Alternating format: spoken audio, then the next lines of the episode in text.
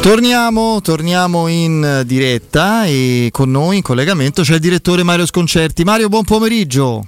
Buon pomeriggio ragazzi. Ciao direttore. Ciao direttore. Oh, eccoci direttore, ti ho letto con interesse oggi e mi ha colpito eh, questa tua, come dire, non, la, l'approvazione, la tua approvazione eh, del, del primato della Roma intesa come, come merito e come identità di una squadra non perfetta, ma che eh, in sostanza ha questa sua verticalità importante, pericolosa, efficace, in contrapposizione alla tendenza che tu proprio non riesci ad amare, no? Quella del, del fraseggio esasperato dei difensori dal basso. Questa è una tua battaglia proprio tattica, perché da, no, da... no, no, no, cioè io non è che, ho, che odio il possesso palla, ma non capisco perché sia moderno, perché si debba definire moderna una cosa e vecchia un'altra. Eh, perché la modernità non è, è semplicemente beh perché poi tutti pensano a Guardiola, che poi si è evoluto però a fare una cosa diversa. Sì, però ma non era nemmeno così Guardiola, cioè oggi c'è proprio passato il, l'obbligo del passaggio facile. Il passaggio facile, quindi è il passaggio, infatti se tu vedi eh, eh, Cioè, vedevo ieri in una squadra inglese c'erano, c'erano stati da cinquecentottantasei passaggi, roba del genere. Mi sa che era il City. E, e, e duecentottantadue, cioè meno di duecento, cioè poco meno di trecento l'altro. E, e, no, non era il City perché il risultato è finito due a uno. Forse e, Arsenal. Allora. L'Arsenal, bravo. Proprio per, Arteta proprio è, figlio, per... è un figlio di, di Guardiola? Sì, è, esatto. Il, cioè, se tu fai il triplo di passaggi, e il, non solo, ma tant'è vero la, la, il ridicolo lo vedi proprio dal fatto che t- quasi tutti i passaggi, l'ottantacinque per cento dei passaggi erano andati bene, per cui vuol dire che erano passaggi di tre metri, quattro metri, e l'altro ne fa tre volte meno e ne sbaglia anche di più, eh, quello giocava in un modo e tu giocavi in un altro, semplicemente questo. Comunque va bene, sì, okay. Io credo che quello, ne parlavamo ieri, credo che credo due cose fondamentalmente: che questo sia un campionato strano, cioè eh, bisogna crederci. Eh, eh, anche se credere fa soffrire, fa restare tesi. Il, il secondo che eh, eh, giocare in modo diverso dagli altri quest'anno aiuta e può essere, e può essere la soluzione giusta. Differenziarsi dalla tendenza comune, no? Questo sì, livello... perché il, il, quel tipo di gioco favorisce gli attaccanti. Oggi c'è un, un dato a, a ore, a questo momento, non so le partite che stanno per cominciare. Eh, abbiamo segnato il trenta virgola uno per cento di gol in meno. Sì. Tanti zero a zero, uno a zero sono, sì, è vero. Tanti centravanti in difficoltà, proprio tanti attacchi in, eh, tanti attaccanti in difficoltà. Mario, servirebbe Haaland. cinque ah, partite e ma... nove gol. È veramente eh, l'ira di Dio. Poi figurati. Sì, sì, no, infatti eh, eh, mi sembrava, cioè sembra un giocatore che, che va, sai il cartone animato quando prende, scatta e se ne va a una velocità diversa. Sì. Mario, io adesso azzardo un paragone che mi rendo conto potrebbe essere irriverente, però secondo me quando parte in velocità mi ricorda Ronaldo il fenomeno. Sì, anch'io, anch'io. È proprio devastante, è infermabile, c'ha sta strapotenza fisica. Ripeto, Ronaldo il fenomeno credo che sia stato un giocatore meraviglioso, sfortunatissimo per gli infortuni, eh, però, però questo è, è impressionante quando parte. Poi col City è una squadra che lo mette in condizione di segnare quattro cinque volte a partita. Sì, però non sono mai che gol banali, anche quelli fatti dentro l'area. Eh, c'hanno tutta in parte che stacca di testa, che arriva con la testa sopra la traversa. No, ma mi sta impressionando. Quello lo, lo seguo di più con la Premier, è veramente un giocatore eccezionale. Dai, può segnare in ogni modo. Non... No, è... è devastante. Può migliorare solo sul destro, perché per il resto è veloce, rapido. Col, col sinistro calcia, segna come vuole. Lo fa il mondiale la Norvegia, non mi no, ricordo. No. Mi pare che non si è qualificata, okay. Anche se la Norvegia non ha una cattiva è squadra. Una buona nazionale. Sta, secondo me sta, può crescere tanto nei prossimi, nei prossimi anni. Perché Odegaard, eh, Solbakken. Haaland, Solbakken, Botheim, cioè di attaccanti ne, ne hanno, eh? Che adesso stanno avendo anche esperienza nel calcio che conta, quindi, quindi vedre, vedremo, è una nazionale da tenere da tenere d'occhio, d'occhio da tenere sì. d'occhio. E, no, io a proposito dei centranti, a me delle cose che ho visto ieri sera, a me ha impressionato il gol del centravanti del Lecce Colombo. L'anno scorso gli avevo, fatto, gli avevo visto fare un gol molto simile con la SPAL. Poi il ragazzo si era un po' incartato nella crisi della SPAL, ma a me quel ragazzo mi intriga tantissimo e non escludo che Mancini lo possa convocare prossimamente per la nazionale. Guarda che fa un gol da fermo di sinistra all'incrocio dopo aver sbagliato rigore, fra eh, l'altro, che quindi era anche psicologicamente ah, sì, beh, ma questo ragazzo che ha già giocato in Svizzera insomma, eh, nel duemiladue Mario, c'ha venti anni. Sì, sì, insomma è, è da tanto tempo che è buono relativamente all'età. E, però fino ad ora hanno fatto giocare il francese Casadei, eh, come si chiama, quello che fece il gol all'Inter. Però è chiaro che uno che fa un gol così, se non altro ha dei piedi straordinari, eh sì. straordinari. Sì. Poi, poi essere calciatore è un'altra cosa, però però è un giocatore che voglio seguire con attenzione quest'anno. Mi sbaglierò, eh, ci infatti sono... mi sa che io ho bloccato la carriera, però ma più o meno potrebbe avere le stesse caratteristiche di Scamacca, che io credo eh, che sì. Perché guarda che mh, direttore, secondo me il trasferimento di Scamacca in Inghilterra conta poco, la squadra conta il tipo di contesto dove vai, può essere decisivo e importantissimo per la sua crescita e poi per la nazionale, perché comunque una successione immobile sì, bisogna no, cominciare a pensarla e giocatori ah, così devono verificarsi in altri contesti. No, ma io sono, sono molto, cioè, da un punto di vista così del, del, dell'Italia, se noi riuscissimo a mandare cinquanta sessanta giocatori in, tra, tra Inghilterra, Germania e Spagna, eh, sarebbe utilissimo, cioè cinquanta Casadei, cinquanta di questi, avere un bacino che gioca fuori e gioca stabilmente in campionati che ti allenano, che ti fanno crescere. Comunque guarda Mario, la vicenda di Casadei io la trovo eh, il giusto eh, corollario alla vicenda Lukaku, cioè l'anno sc- due anni fa eh, eh, gli danno centodieci milioni all'Inter, l'Inter lo riprende quest'anno pagando dieci milioni, in realtà ne incassa cinque perché gli dà Casadei a quindici milioni. Eh, io il Chelsea è un istituto di beneficenza, oh. Cioè non beh, sì, eh, diciamo se, che, se ci pensate sì, diciamo sì, che sì, non, vero, hanno, hanno, non pre- hanno preso in leasing Lukaku con un benefit di cinque milioni di euro. Diciamo che non stanno avendo un, diciamo un, così, un percorso abbastanza coerente e, beso, e bei soldoni di plusvalenza su Casadei. Mario, fra poco più di, di un'ora e mezzo chiude il mercato e a meno di Skriniar poi che succede? Rimane no, alla fine rimane alla fine pare rimanga, sì. Rimarrà anche Zaniolo, credo. Hanno preso Cerbi, eh, l'Inter ha preso Cerbi. Sì, perché è riuscito a piazzare Agumè, eh?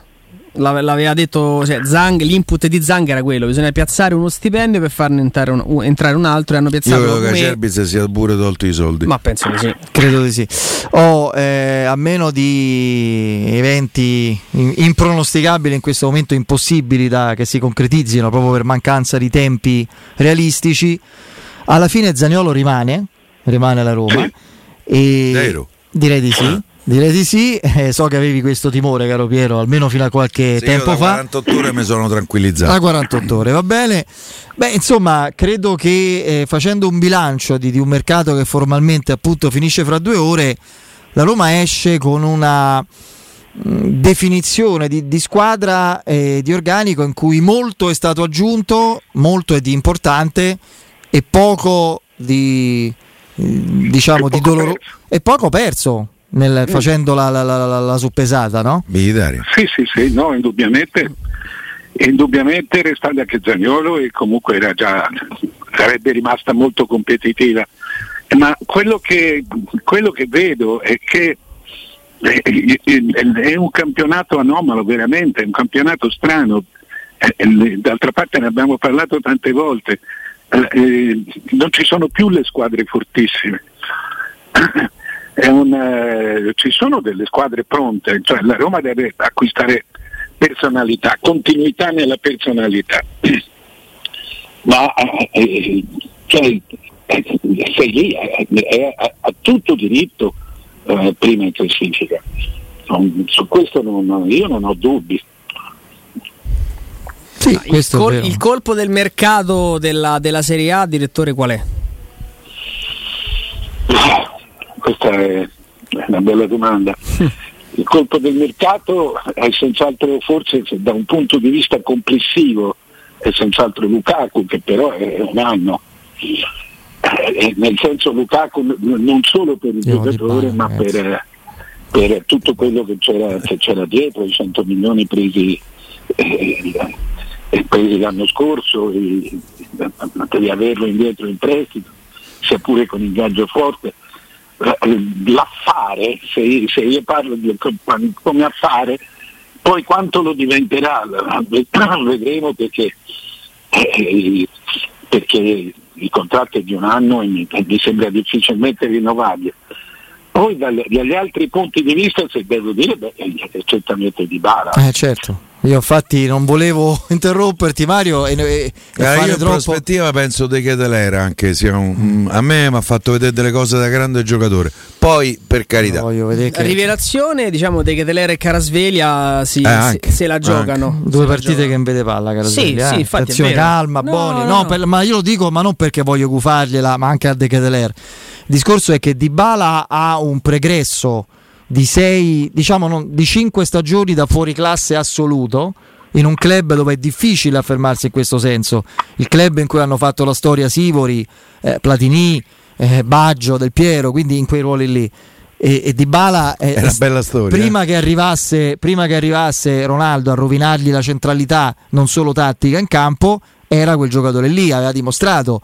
Carasveglia e De Keteler, auguri, in bocca al lupo, ma ah, certo. Cioè Dybala non è che è il no, non è l'emblema di una turchizzazione della Roma, perché arriva a ventotto anni, Mario, ventinove, e se si no, dimostra no, eh. che il giocatore è integro, eh, che riesce comunque a trovare una certa continuità, eh, io c'è un, c'è un dato molto c'è un dato perfino molto più semplice, è un fuoriclasse a parametro. La Roma prende il più grande giocatore tecnicamente parlando da quando si è ritirato Totti, eh, a zero. Sì, sono d'accordo, e, e credo che e soprattutto aggiunge un numero di gol eh, sicuri sicuri nel senso che se il ragazzo sta bene almeno ai quindici gol arriva, è molto spesso arrivato. Per cui eh, erano, sono quelli che mancavano alla Roma. Io non riesco a capire una cosa nella scelta della Juventus, no Mario? Perché? Perché se tu ti affidi a un allenatore che fa della valorizzazione dei talenti e della gestione dei, delle stelle o comunque dei giocatori di primo piano la sua forza, più che da una riconoscibilità di gioco particolare, eh, dai via, lasci andare Dybala per poi prendere per un anno... a trentacinque anni Di Maria, grandissimo giocatore, ha più soldi rispetto a quello che, cioè, eh, per, per i quali Dybala avrebbe non firmato. Vedo, al di là del fatto che Di Maria potrà fare benissimo ovviamente perché è un campione, ah, un campione, campione vero, non, non capisco la direzione, cioè la coerenza nella, nella scelta.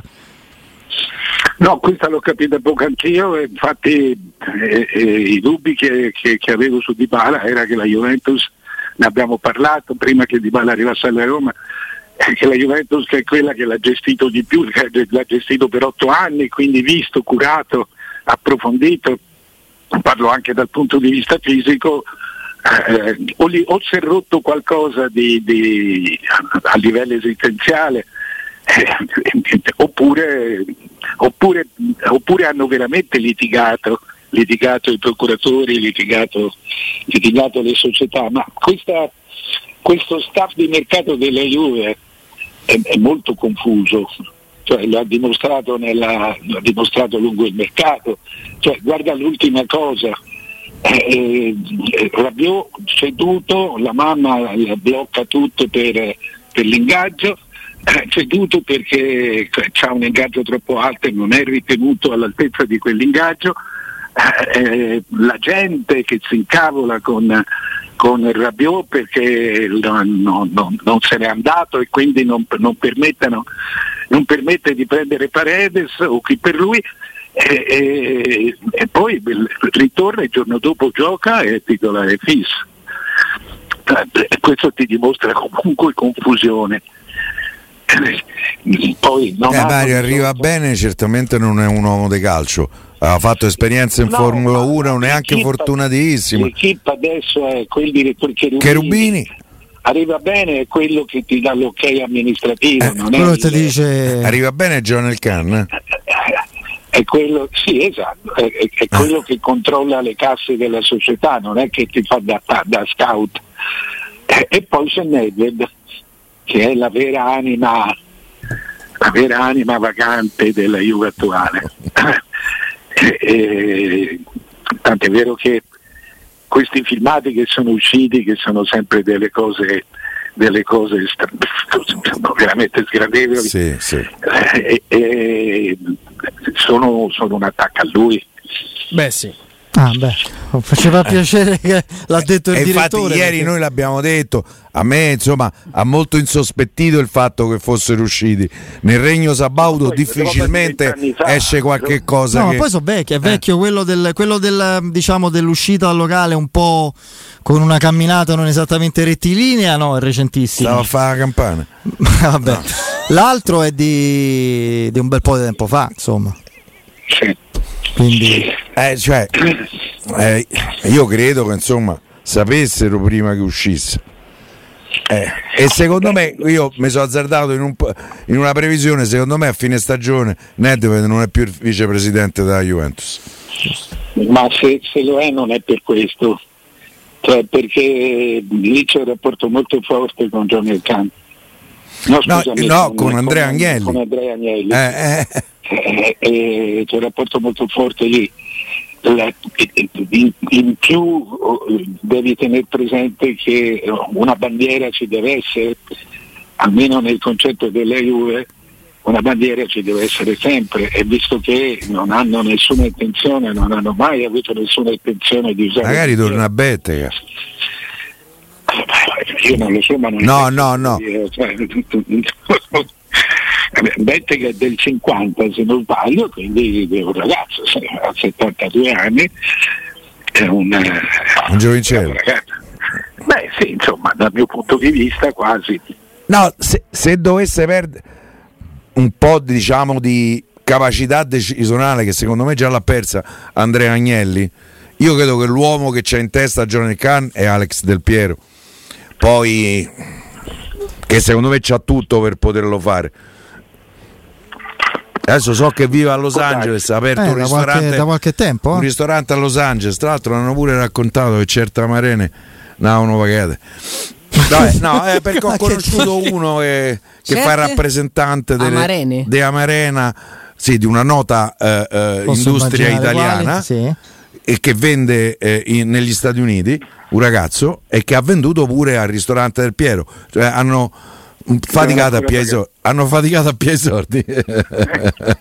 No, ma magari era, era una battuta. Eh, una curiosità, Mario, Miretti ti ha colpito come personalità, come qualità? Eh, eh, sì, però mi sembra che lì si stia chiedendo troppo.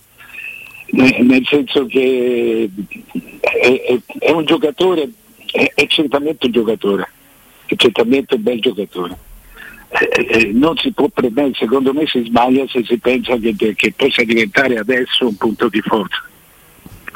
Questo, il giocatore è ottimo, però, eh, però fra la fine dello scorso anno e l'inizio di questo sta facendo meglio di tutti gli altri centrocampisti. Questo forse è indice delle difficoltà, sì, della Juve. Devo dire, cioè... guarda che Miretti, di Miretti a me è capitato di parlarne con Viscidi qualche tempo fa. Viscidi è il capo del, sì. del, diciamo, del settore giovanile delle nazionali. eh, eh, anche lui diceva che il miglior giocatore del mazzo è Miretti, quando ancora si parlava di Fagioli, di Rubella, eh, il miglior giocatore del mazzo è Miretti. Eh, eh, eh, mi chiedo perché hanno preso Paredes allora. Cioè, io credo che eh, eh, sia corretto eh, far crescere, non lentamente perché ormai il ragazzo eh, cioè, eh, però farlo crescere con calma. Ma non... Ar- Arthur, direttore che non trova spazio a Torino e va a Liverpool, che segnale è per Allegri? Beh, mi sembra che sia un segnale per il Liverpool più che altro, perché il Liverpool è in difficoltà. Eh, ci hanno rotto Thiago Alcântara, che secondo me è un giocatore decisivo nel, negli equilibri. Vabbè, a parte che è un giocatore spaziale, ma meraviglioso, meraviglioso che tra l'altro, se non sbaglio, è il figlio di Mazinho, te lo ricordi? Sì, sì, sì. Eh, no, Mario ha giocato pure a Firenze, se non sbaglio, a Lecce, sì, sì. A Lecce.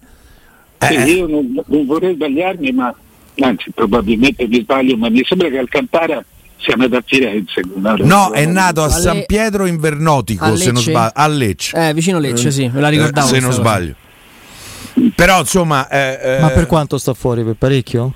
Eh, sta fuori da inizio della stagione, ah. Si è fatto male, se non sbaglio, in precampionato e per loro è un'assenza pesante. Eh? Scherzi, è il fulcro del centrocampo. Eh. Comunque se non ferma, se non si ferma Haaland, mi sembra che ci dice c'è poco da fare. Beh, eh beh, non certo. Andrà sempre così. C'ha, c'ha Beh, una sì, media sì. di oltre due gol a partita. Sì, sì, sì. Solo sì. La sorpresa può essere l'Arsenal, cioè l'idea che un gruppo così giovane, molto forte dal punto di vista tecnico, possa trovare anche la continuità che è sempre mancata negli ultimi, negli ultimi io dico anni. Pure il Tottenham. Io lo spero, perché vorrebbe dire che magari può snobbare l'Europa League. Io considero l'Arsenal il favorito dell'Europa League, eh, dove gioca pure la Roma, quindi io mi auguro che l'Arsenal per il campionato molli l'Europa League. Lo so, so, so romanista centrico, mi rendo conto di essere un po' provinciale. Beh, però Mourinho già ha lanciato non a caso, no, i suoi anatemi, le sue gufate, diciamo, mascherate da analisi che poi ci stanno, sono oggettive. Cioè, ci sono due squadre in Europa League che è un disastro se non vincono questa Europa League, come storia, fatturati, che sono lo United e l'Arsenal. E poi ci sono le altre, insomma, è un modo, è un modo di esporre gli altri. Ah, poi alle bisogna loro... vedere chi scende dalla Champions. Per esempio nel girone dell'Inter, quella che dovesse scendere, che a naso potrebbe essere proprio l'Inter. Mario, eh, prima di salutarci, ieri insomma la, la, la Fiorentina, la tua Fiorentina ha rimediato una, una sconfitta. Oh, ha giocato malissimo. Eh, però affront- eh, lo so, però ha affrontato, fra l'altro ho letto polemiche per troppi cambi, un turnover troppo esasperato di Italiano. Io però volevo sottolineare questo, anche perché la prossima giornata è Udinese-Roma, che ritengo la più difficile partita che attende la Roma da qui alla sosta. Cioè, l'Udinese è una squadra che come fisicità è, è una piccola Inter quasi, e ha velocità e tecnica non comuni per una squadra dalla parte destra della classifica. No, no, è una buona squadra l'Udinese. Davanti c'è una bella coppia, sì, Mario. Sì. Ha giocato, ti devo dire che ha giocato bene anche la prima col Milan, perché andò in vantaggio uno a zero, poi per pareggiò. uno pareggiò eh, e poi il Milan fece un ottimo secondo tempo. Quando il Milan gioca fluido eh, c'è, c'è poco da, non c'è molto da fare. Ma no, quello che mi ha fatto veramente, come si dice, mi ha seccato è che sono queste scelte per cui tu devi sempre cambiare la squadra, eh, punto. Perché cioè, ieri c'erano eh, i tre quarti della difesa eh, riserve. Eh, non so se vi è capitato di vedere il gol dell'Udinese, eh, Venuti sta uscendo palla al piede, gliela frega Deulofeu e va a porta. Beh, forse eh, ci fa pure mezzo falletto, però eh, sì, d'accordo, tutto quello che vuoi, ma eh, no, no, non ti metti a dribblare, ritorna verso l'interno, cioè verso l'area di rigore, non ti metti a dribblare il giocatore, eh, sei a, a, a dieci metri dalla porta.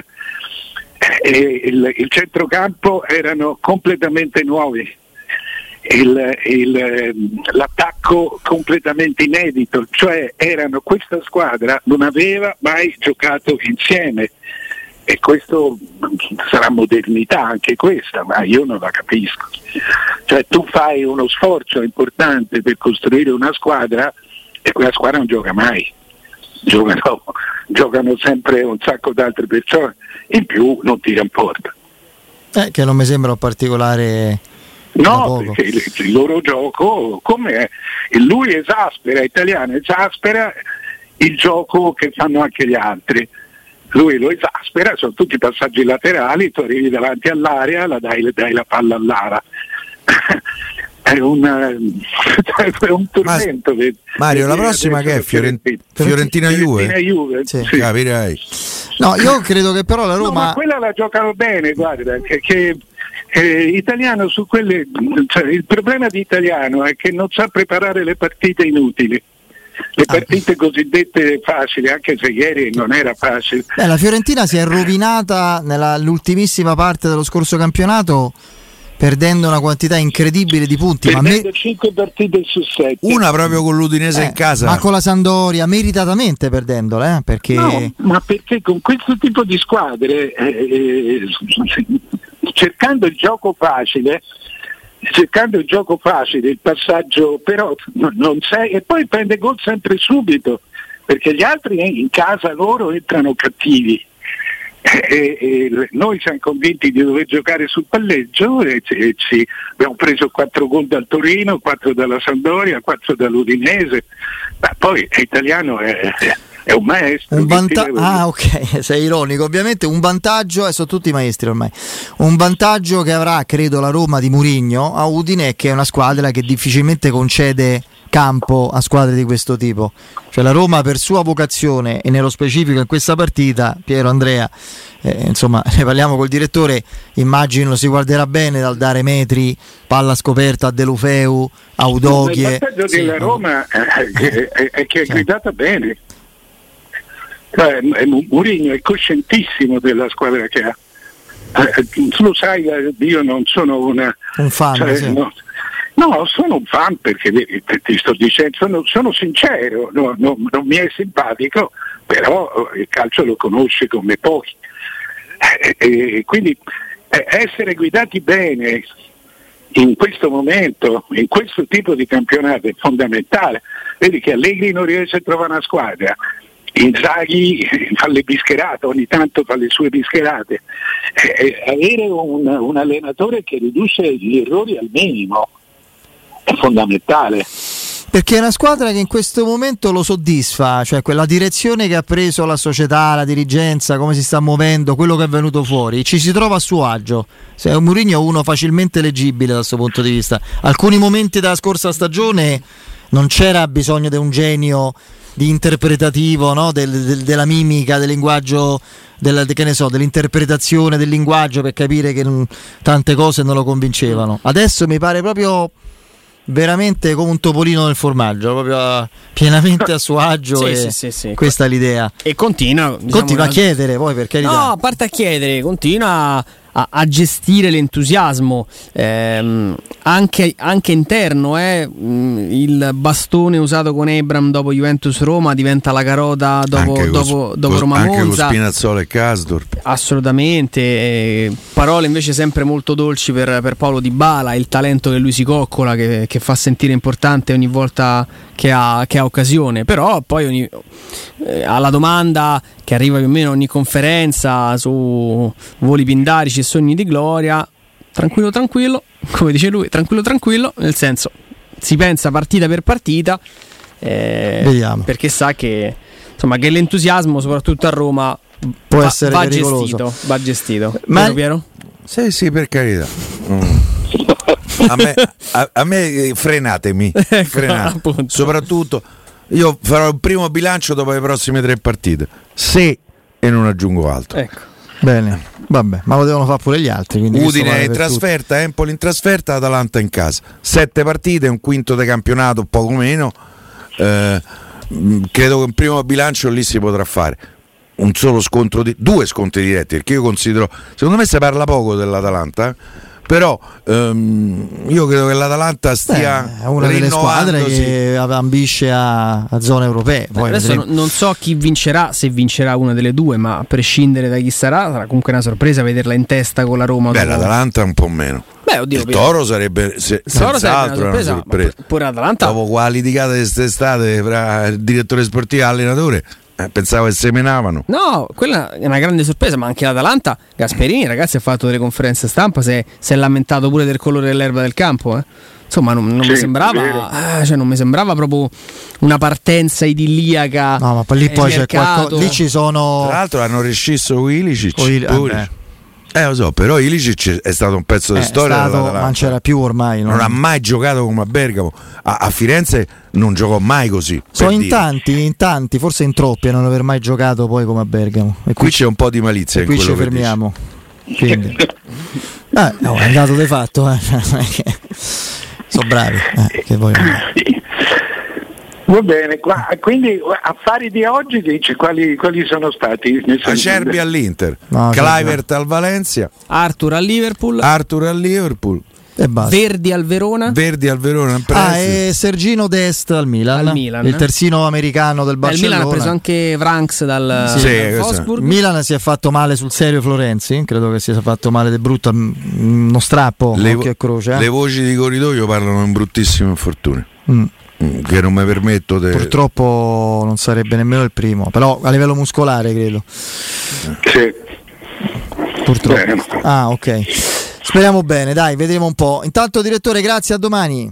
Ciao ragazzi. Ciao direttore.